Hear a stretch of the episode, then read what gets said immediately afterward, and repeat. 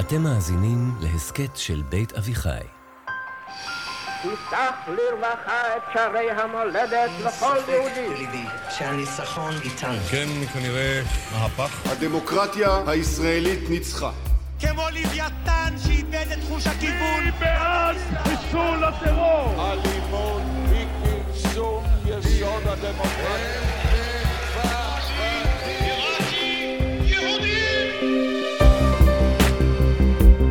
שלום, אני אפרת שפירא רוזנברג ואתן מאזינות ומאזינים לעונה השלישית של מפלגת המחשבות. ההסכת שבו יחד עם דוקטור מיכה גודמן אנחנו צוללים אל עומק הרעיונות שמאחורי הפוליטיקה הישראלית. אנחנו כבר בפרק השלישי שבו אנחנו עוסקים בקודקוד היהודי במשולש הישראלי שלנו ובמערכת היחסים שלו עם הקודקודים האחרים. בפרק הקודם שאלנו האם היהדות מטפחת אקלים שיכול להיות ידידותי למשטר דמוקרטי. שמענו שיש קולות שונים ממש בתוך המיינסטרים של היהדות, שמכינים את הקרקע לרעיון שגם אל מול ההלכה, דווקא העם הוא הריבון. כל זה טוב ויפה, אבל נראה שכשמגיעים למערכת היחסים בין היהדות לבין ליברליזם, המצב אפס קצת יותר מורכב. ושוב, אנחנו ממש לא מדברים על מדינת הלכה. אין שום ספק שמדינה המתנהלת על פי נורמות הלכתיות לא יכולה להיות, וגם לא מתיימרת להיות, מדינה ליברלית. אבל מה לגבי עקרונות היסוד של היהדות? אולי הם יכולים לעלות בקנה אחד עם עקרונות היסוד של הליברליזם. נראה שבניגוד לפרק הקודם, הפעם אנחנו בבעיה. הרי ברור לגמרי שהיהדות מבוססת בצורה משמעותית על חלוקות היררכיות, כמו החלוקה בין יהודים וגויים, גברים ונשים, כהנים וישראל, והיא ממש לא רואה בשוויון זכויות ערך כלשהו. אבל רגע, אם זה נכון, איך יכול להיות שאבות הליברליזם המודרני שאבו דווקא מהיהדות את ההשראה שלהם? שלום מיכה. שלום אפרת. אז כשנשאלת השאלה, מה מערכת היחסים בין היהדות לליברליזם, או האם היהדות עולה בקנה אחד עם ליברליזם, נראה לי שהתשובה על פניו היא די ברורה. לא. בדיוק. במילה אחת לא. ובשתי מילים? ממש לא, כן. ולכאורה אפשר היה לסיים את הפרק פה. אבל בוא נגיד את המובן מאליו. הליברליזם מניח שיש שוויון עמוק בין בני אדם, והיהדות לדעתי יש בה היררכיה, יש כהנים, לוויים וישראל, ויש אפליה של נשים, צריך להגיד את האמת, וגם יש הבדל בין ישראל לבין גויים. זאת אומרת, אם הליברליזם מדבר על שוויון ביהדות, יש היררכיה, אם הערך חשוב בליברליזם זה סובלנות. היהדות לפחות בגרסאות הקדומות שלה היא מאוד לא סובלנית כלפי אנשים שמאמינים באלוהים אחרים וממש לא סובלנית בוא נגיד ככה כלפי אנשים שסוגדים לאלים אחרים. בכל כך הרבה מובנים היהדות היא לא דת ליברלית. כן, אבל יש פה איזה טוויסט נורא נורא מוזר ומעניין, בגלל שבעוד היהדות היא דת מאוד מאוד לא ליברלית, ואנשים דתיים נוטים להיות אנשים לא ליברליים. בהכללה. בהכללה כן. מאוד מאוד גסה. כן. בכל זאת, מפתיע לגלות שהיהדות דווקא היוותה השראה לעצם ההתפתחות של הליברליזם המודרני. זה הקטע. יש ספר של אריק נלסון, The Hebrew Republic, הרפובליקה העברית, שבו הוא מראה איך האבות המייסדים של המדינה המודרנית, שהיא הולכת להיות, כפי שכולנו כבר יודעים, דמוקרטית וליברלית, הם שאבו את ההשראה שלהם מהמסורת המקראית וגם מהמסורת התלמודית.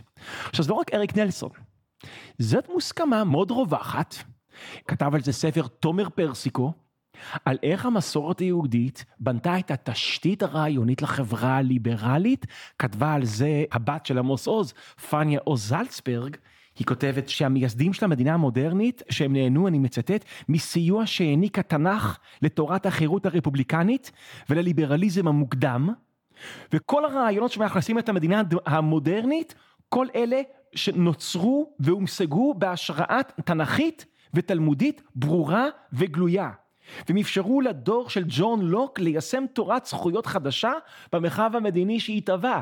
זאת אומרת, הדת שאנחנו כולנו מסכימים שהיא לא ליברלית, היא ההשראה למדינה הדמוקרטית הליברלית. פניה עוז זלצברג זה לא איזה אפולוגטיקה של רבנים. גם לא תומר פרסיקו וגם לא אה, אריק נלסון. זאת עובדה שג'ון לוק, כשהוא מייסד את הליברליזם, הוא מצטט או נשען בין השאר על ספר בראשית, וג'ון לוק הוא ממשיך של מסורת שהתחילה באנגליה, לא ניכנס אליה, שהם היו מאוד מאוד מקראיים, ומשם הם שאבו את ההשראה ליסוד המדינה הליברלית. יש לנו כאן חידה נורא מעניינת. הדת שהיא לא ליברלית, אולי אפילו אנטי-ליברלית, היא ההשראה של המדינה המודרנית, הדמוקרטית, הליברלית. אז איך זה יכול להיות? זה בעצם הפרויקט שלנו לפרק הזה. זו השאלה המארגנת. השאלה המארגנת שלנו, וכן צריך לעשות פה איזושהי הבהרה קטנה או איזה דיסקליימר קטן. זאת אומרת, אנחנו לא הולכים לדבר בפרק הזה על הסוציולוגיה של אה, דת וליברליזם, על דתיים וליברליזם. בדיוק, אנחנו לא נדבר על דתיים מבחינה סוציולוגית, נכון. אלא על הדת מבחינה תיאולוגית, ויחסים בינה לבין המדינה הליברלית, החברה הליברלית. וגם כשאנחנו מדברים על הדת, אנחנו לא מדברים על קיום מצוות ועל פסיקת הלכה. אנחנו מפלגת המחשבות, אנחנו מדברים על הרעיונות, על הרעיונות, על הפילוסופיה שעומדת מאחורי הדת היהודית אל מול הרעיונות הבסיסיים שעומדים מאחורי הליברליזם, ואיך באופן נורא נורא מפתיע, הם קשורים אחד לשני. אז כדי להתחיל ולפרק את הבעיה הזאת, את האתגר הזה, שדת מאוד לא ליברלית היא השראה של המדינה הליברלית, איך בונים גשר בין השתיים, כדי לעשות ניתוח יותר כירורגי, צריך כלים יותר כירורגיים, ונדמה לי שניקח אותם מרוברט קאבר, שהבחין בין, סליחה על הז'רגון, נומוס ונרטיב, בואי ניפטר כבר מהשרגון ונגיד, בין נומוס יעני חוק, או אני אשתמש כאן במילה סדר, לכל חברה יש את החוק ויש את הסדר הקיים שלו, המבנה של החברה, ונרטיב, לכל חברה יש סיפור, סיפור גדול, סיפור מארגן, סיפור מכונן, והסדר הקיים הוא מבטא את הסיפור, הוא מממש את הסיפור, ואם את יותר ציניקנית אפשר להגיד זה הפוך, התפקיד של הסיפור הוא להצדיק את הסדר הקיים. זאת אומרת, אפשר במובן מסוים להגיד שמערכת היחסים בין הנומוס לנרטיב או בין הסדר לסיפור היא מערכת יחסים כפולה. כן. כי כל אחד מהם מחזק את השני. כן, בוא נעשה את זה פשוט. מערכת החינוך, יש איזשהו סיפור, איזה מיתוס גדול. המיתוס הוא כזה, במשפט אחד. אם תשקיע בלימודים, תצליח בחיים. אגב, מבחינה מדעית, לא בטוח שזה נכון. נכון, כולנו מכירים אנשים שאומרים, לא למדתי בבית ספר, כן. ולא השקעתי, והייתי בחוץ, שמאוד- ומאוד מאוד הצליח, ואנשים שהיו כאלה חרשנים ונורא נורא טובים וזה וזה וזה, ולא מאוד התקדמו בחיים. אבל, אם נגלה לתלמידים, למורים, למנהלים, שלא בטוח שמיתוס נכון, אולי כל הסדר יקרוס. כן. כי מה גורם לתלמידים להגיע בזמן לשיעורים, ולפחד קצת מהמורים שלהם. ו- וללמוד- שיעורי בית. לעשות שיעורי בית. בגלל שהמיתוס שהצלחה בלימודים מובילה להצלחה בחיים, זה מיתוס שכל הסדר הקיים במבנה הנוכחי שלו, תלוי של. מערכת החינוך, של תלמידים ומורים ומבחנים ובגרות וכל זה, תלוי בו. אז הסיפור תומך בסדר, מאפשר את הסדר. וגם הסדר זה מעגלי, והסדר ממשיך לתמוך במיתוס. אתה בא ואומר, כן. כי אחרת בשביל מה אנחנו פה. נכון, אנחנו פה, אני לומד ולכן אני בשביל אומרת שזאת להצליח מערכת. יחסים כפולה, כי הם מחזקים אחד את השני. אז בואו נחשוב רגע על האופן שבו נניח החברה ההודית הייתה בנויה במשך הרבה הרבה מאוד שנים, וזה שרידים עדיין היום. חברה ההודית המסורתית היא מאוד היררכית. יש שם קאסטות, מעמדות, אין מוביליות, לכאורה. כי אם את שייכת לקאסטה הנחותה, נולדת אל תוך הקאסטה הזאת, ואת תמותי בתוך הקאסטה הזאת. וגם הילדים שלך נולדו נכון. אליה וימותו ואם את בתוכה. בקאסטה העליונה, אז את... אוקיי, אז איך מייצרים סדר כל כך היררכי? אז יש סיפור. והסיפור שמופיע בריג ודה, אני מקווה שאני הוגה את זה נכון, הטקסט הקדוש והעתיק ביותר של המסורת ההינדית, מתאר שאיך העולם נברא, או איך האנושות נוצרה. אז תנסי לדמיין מעין מה שאנתרופולוגים מכנים מקרו-אנתרופוס, אדם ענק בגודל של כל העולם. ואז מקריבים אותו, וממנו נוצרת האנושות. כך על פי הטקסט ההינדי העתיק, מהפה שלו נוצר המעמד העליון של הכהנים, של הברהמינים, ומהזרועות שלו המעמד המספר שתיים, של הלוחמים ושל המנהיגים הפוליטיים. מהירך חיים שלו מעמד מספר שלוש, הסוחרים הגדולים, ומהרגליים שלו אפרת, המעמד הנחות יותר. עכשיו, אם אנשים מאמינים, למה אני מהמעמד הנחות? כי אני מהרגליים של ה... האדם העליון הזה, של הגדול. האדם הגדול, כן. ככה נוצר העולם, זה בעצם האמירה אז- שעומדת מאחורי אז זה. ברור לא רק שאין מוביליות, גם אין לי משאלה לעבור מעמד, כי זה כמו שהרגליים שלי יבקשו להיות האף שלי. אתם הרגליים שלי והאף שלי זה האף שלי, ויש סדר קיים וזה לא הולך להשתנות. אם אתה מאמין לסיפור, אתה חי בנוחות בתוך הסדר. או, דוגמה אחרת, רק שלא נחשוב שזה רק סיפור הודי, הציוויליזציה המערבית במשך הרבה מאוד שנים הייתה נעולה בתוך סיפור, שהמסורת גם הנוצרית קידמה וטיפחה שכל המציאות היא היררכית. תומאס אקווינס, אחד מגדולי התיאולוגים של המסורת הנוצרית, אומר את זה בדיוק. ואני מצטט כאן מתרגום של שיבי גרינפלד לטקסט של תומאס אקווינס, שיבי גרינפלד בספר המאוד יפה שהוא כתב על יהדות וליברליות. כל הדברים בטבע פועלים בהתאם לסדר השמימי אותו קבע האל. כל דבר שקורה פועל בהתאם לאיזשהו סדר גדול, קוסמי. ומה העיקרון של הסדר הקוסמי? אז אומר תומאס, ואני חוזר להקריא, לפיכך באותו אופן, בדיוק שבו העולם השמימי שולט בעולם הגשמי, הנחותים ישרתו את הנעלים מהם. כשם שהעולם השמימי שולט על העולם הארצי, כך הנחותים צריכים להישלט על ידי העליונים מהם. כל כך נוח. זה שיש היררכיה, הסדר ההיררכי נתמך על ידי מיתוס היררכי. זה המבנה של כל המציאות. אז מי שחי בתוך הסיפור, שכל המטאפיזיקה היררכית, נורא נוח לו לקבל את הסיפור שהפוליטיקה היא היררכית. אמרנו, המיתוס תומך בסדר, והסדר מממש את המיתוס, את הסיפור. הציניקנים, כמו שאתה נוהג לומר, יגידו כמה זה נוח. זאת אומרת שהמיתוס מייצר את הסדר והסדר מתחזק את המיתוס, זה כמובן בעיקר משרת את החזקים ואת אלה כן. שלמעלה, והכל טוב ויפה. העניין הוא, מה קורה כשיש איזו תאונה, והמיתוס והסדר לא מסתדרים אחד עם השני. והתאונה הזאת זה הסיפור הדרמטי של התנ"ך. Hmm. כפי שאמרנו, הסדר בתנ"ך הוא היררכי. יש מלכים ויש נתינים, יש גברים ויש נשים, יש יהודים ויש גויים. הסדר הוא היררכי. יש כהנים ויש לוויים. גילינו פעם שאני ואת מאותו שבט? כן. אנחנו לוויים שצריכים לשרת כהנים. וישראל הם ככה בתחתית שרשרת הייצור, המזון. אז את שואלת, וואו, אז הסדר הוא היררכי, ואי אפשר להכחיש את זה, אבל הסדר הזה נתמך על ידי סיפור. יש כמה סיפורים בתנ"ך. אבל אולי אחד הסיפורים הכי דומיננטיים והכי משמעותיים בתנ"ך זה הסיפור שפותח את התנ"ך, הסיפור שמתאר את האדם שנברא בצלם אלוהים. אלוהים. בואי נחשוב רגע על הסיפור הזה. מה זה צלם? המילה צלם היא מילה שקצת, אנחנו, בעברית המודרנית שלנו לא תופס אותה עד הסוף, אבל בעברית של פעם. אנחנו חושבים שבצלם אלוהים זה כאילו בתבנית כזאת, בהשראת או בסוג של... יש פה, לא, כן. צלם זה משהו נורא ספציפי, כן. צלם זה פסל. בספר במדבר שנאמר שצריך להשמיד את כל הפסלים של עבודי עבודה זרה, באחד הכינויים של הפסלים, זה צלם.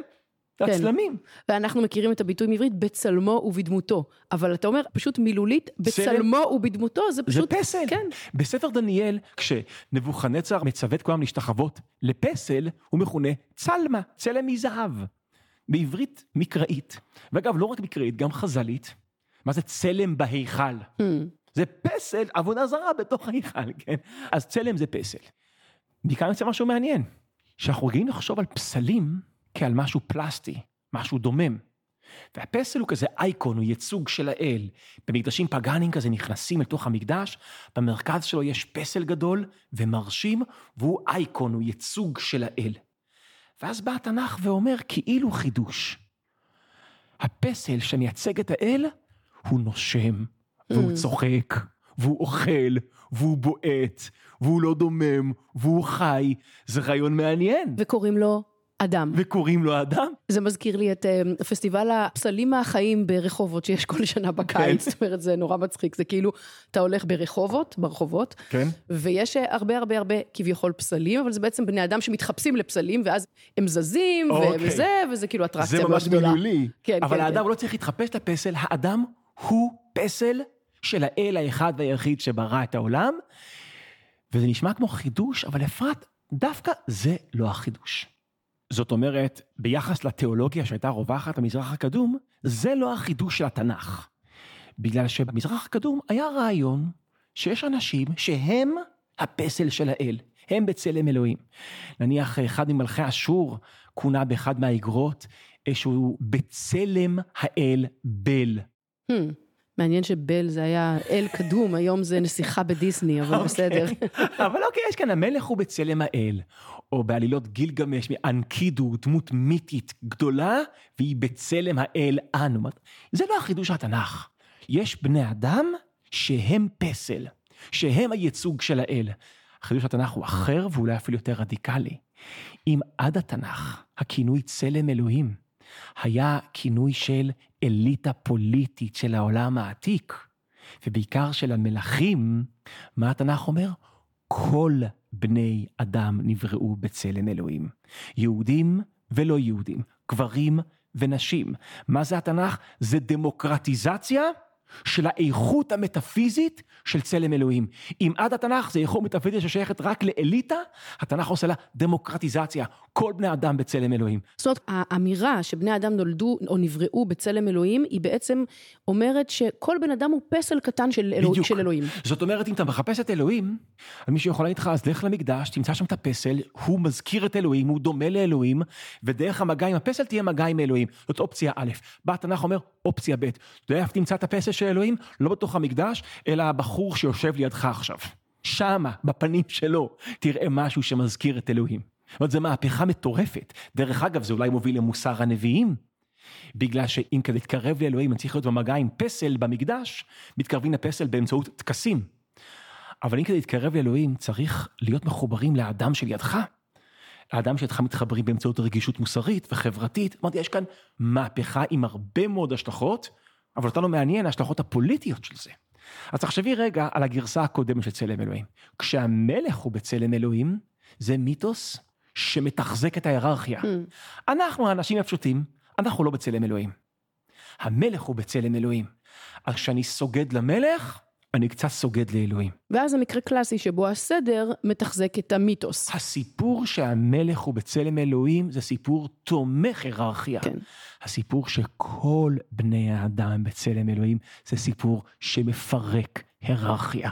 והחלק המוזר פה, זה שאם אמרנו שהסדר המקראי הוא סדר היררכי, והסיפור אז המקראי... פתאום אנחנו מגלים שהסיפור המקראי הוא סיפור שמפרק היררכיה, ואז זה חוזר למה שאמרנו שהתאונה הגדולה של התנ"ך. זאת התאונה הגדולה. זה האירוע שהסיפור המקראי הוא חותר תחת הסדר המקראי.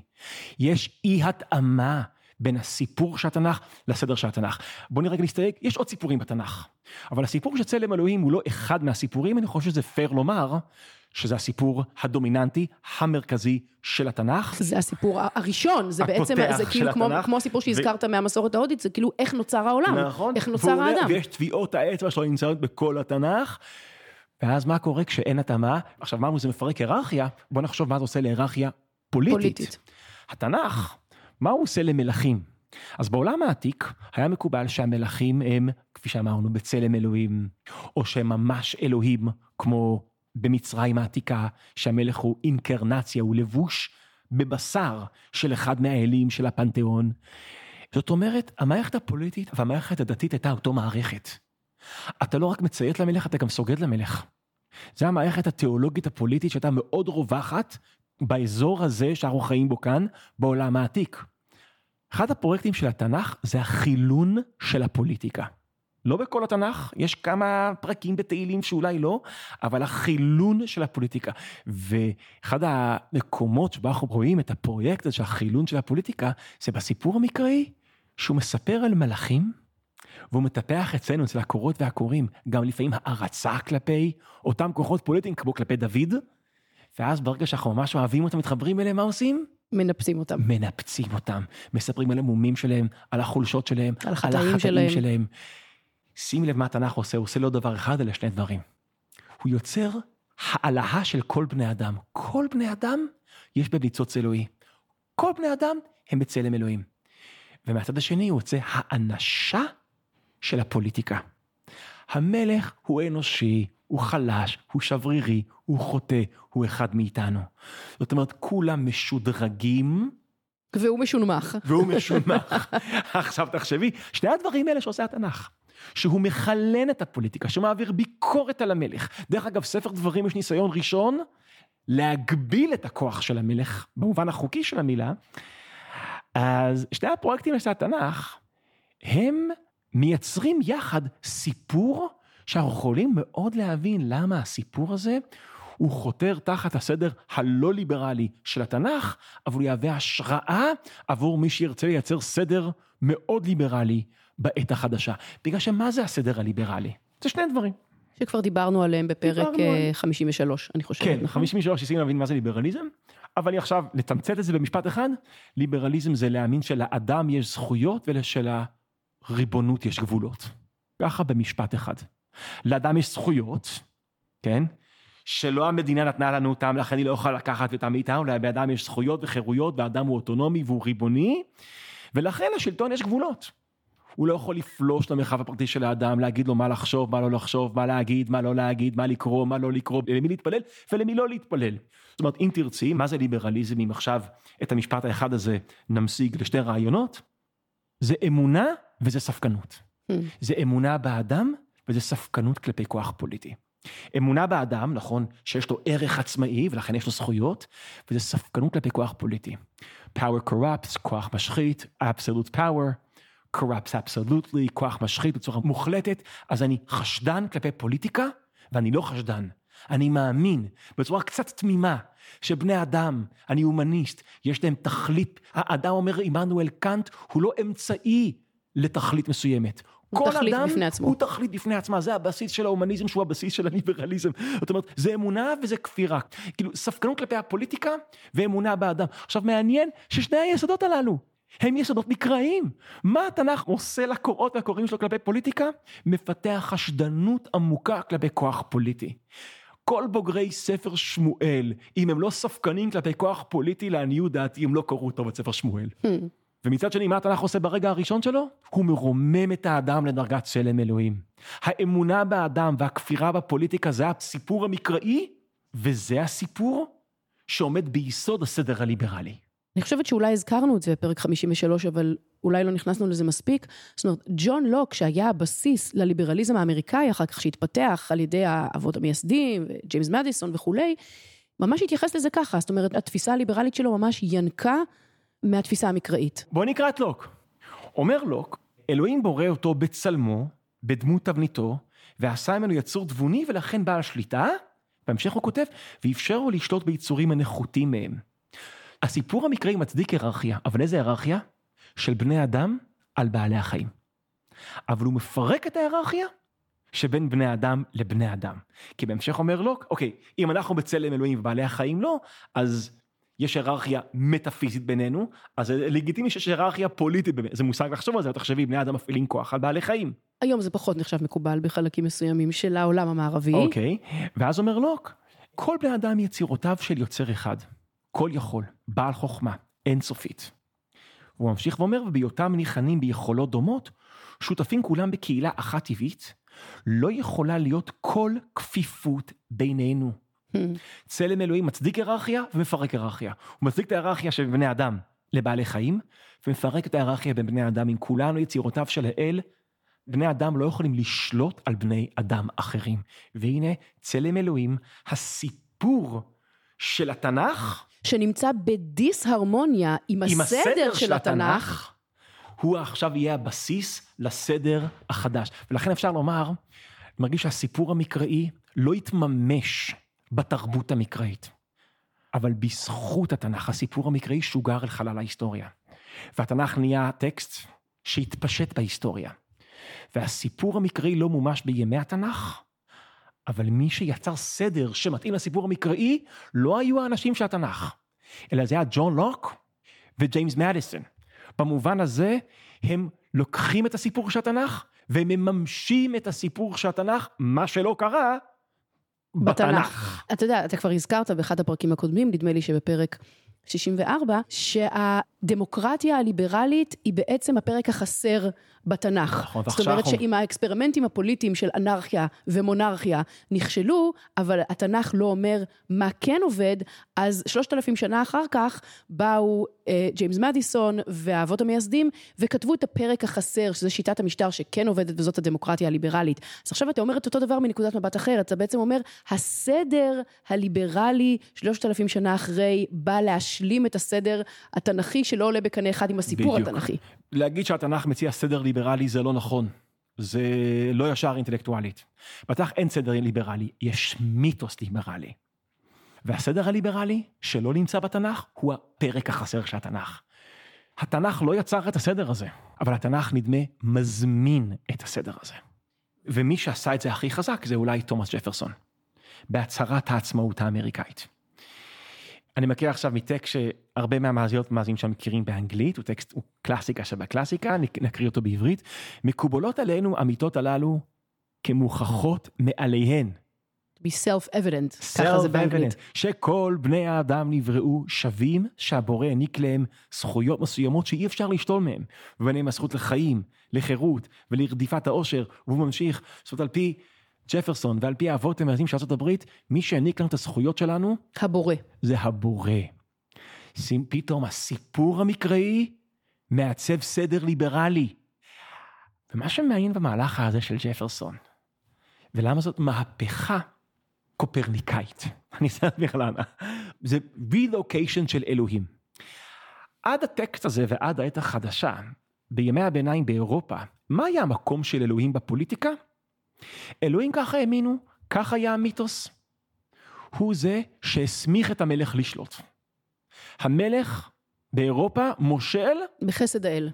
ואם אתה מאמין במיתוס הזה, ברור שאתה מציית למלך, כי אתה לא מציית למלך, אתה מציית לאלוהים שמינה את המלך, וככה הלהט הדתי מגויס כדי לייצר סדר פוליטי, צייתנות פוליטית. בא ג'פרסון ואלוהים עושה רילוקיישן. אלוהים לא מסמיך את המלך לשלוט בבני אדם, אלוהים נותן לבני אדם זכויות שמגבילות את השלטון של המלך. Mm.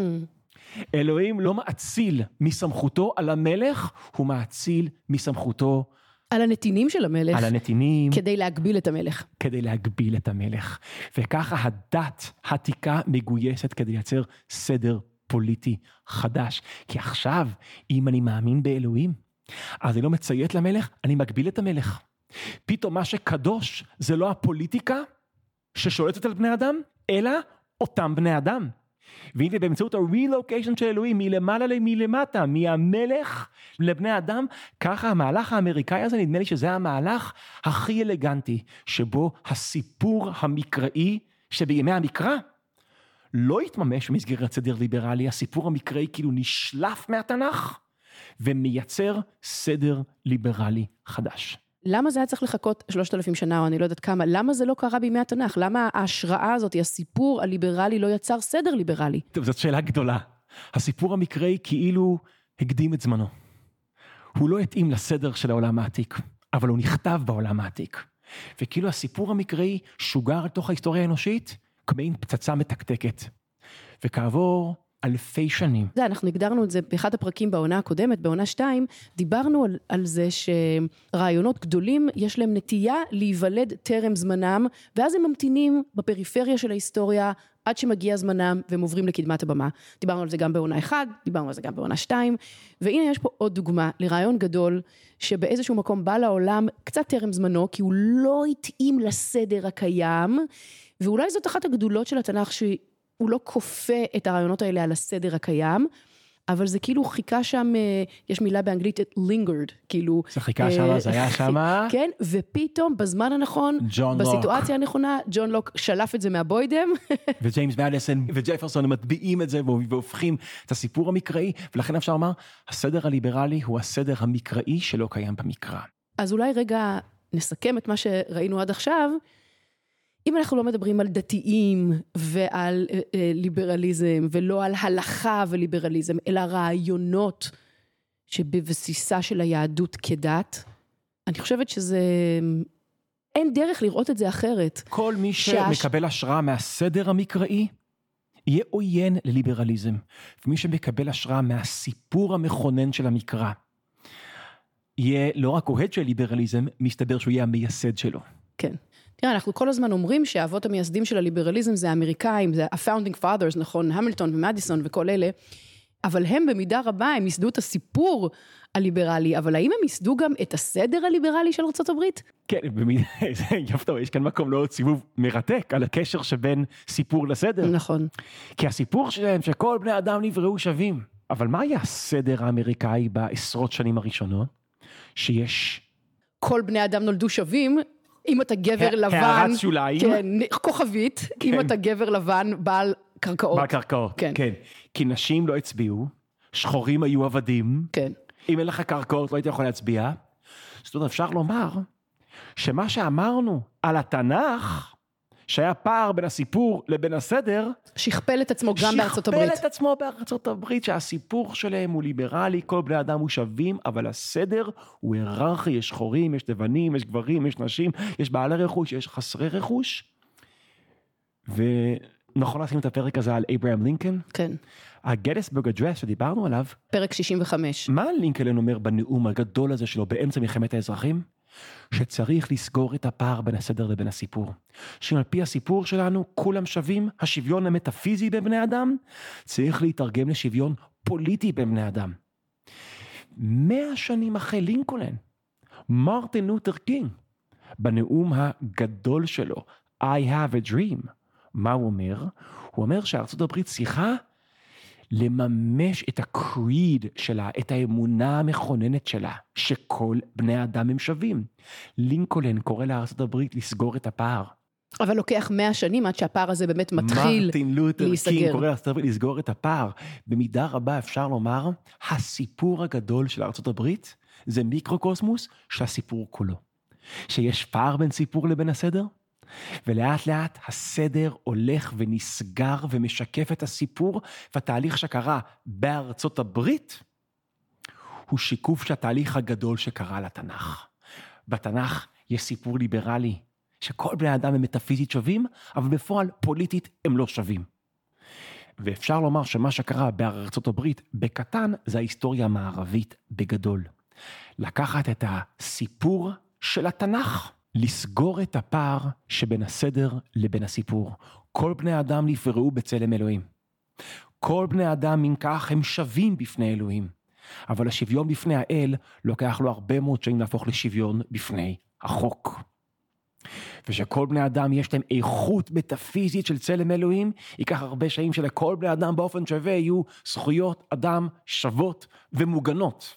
וכמו שבארצות הברית, הפער לא הצטמצם לגמרי, אבל הולך ומצטמצם, אה, ככה אפשר לומר שגם בהיסטוריה האנושית, לא יודעת אם הפער לגמרי הצטמצם בין הסדר לסיפור, אבל גם הוא הולך ומצטמצם. הסדר הליברלי החדש הולך ומצמצם את הפער. ובמובן הזה אפשר לומר שההיסטוריה המערבית, אם מסתכלים על הסדר המקראי, ההיסטוריה של הדמוקרטיה הליברלית זה תהליך של התנתקות מהתנ"ך. אבל אם מדברים על הסיפור המקראי, אז האבולוציה של הדמוקרטיה הליברלית זה תהליך של התקרבות לתנ"ך. שחקי שחקי על החלומות, זו אני החולם שח. שחקי כי באדם אמין, כי עודני מאמין בך.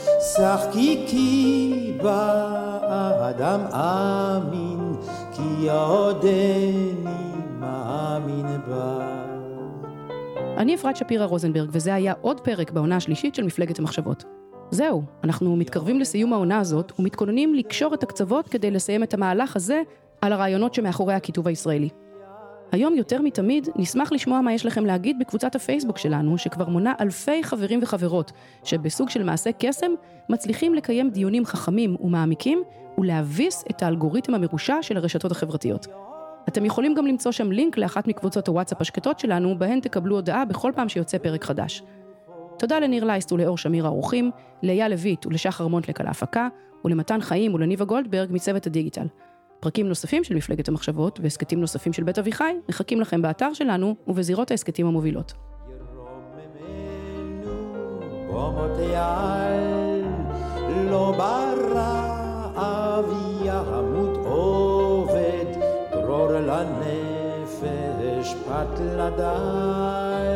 לא ברעב לנפש פת לדל.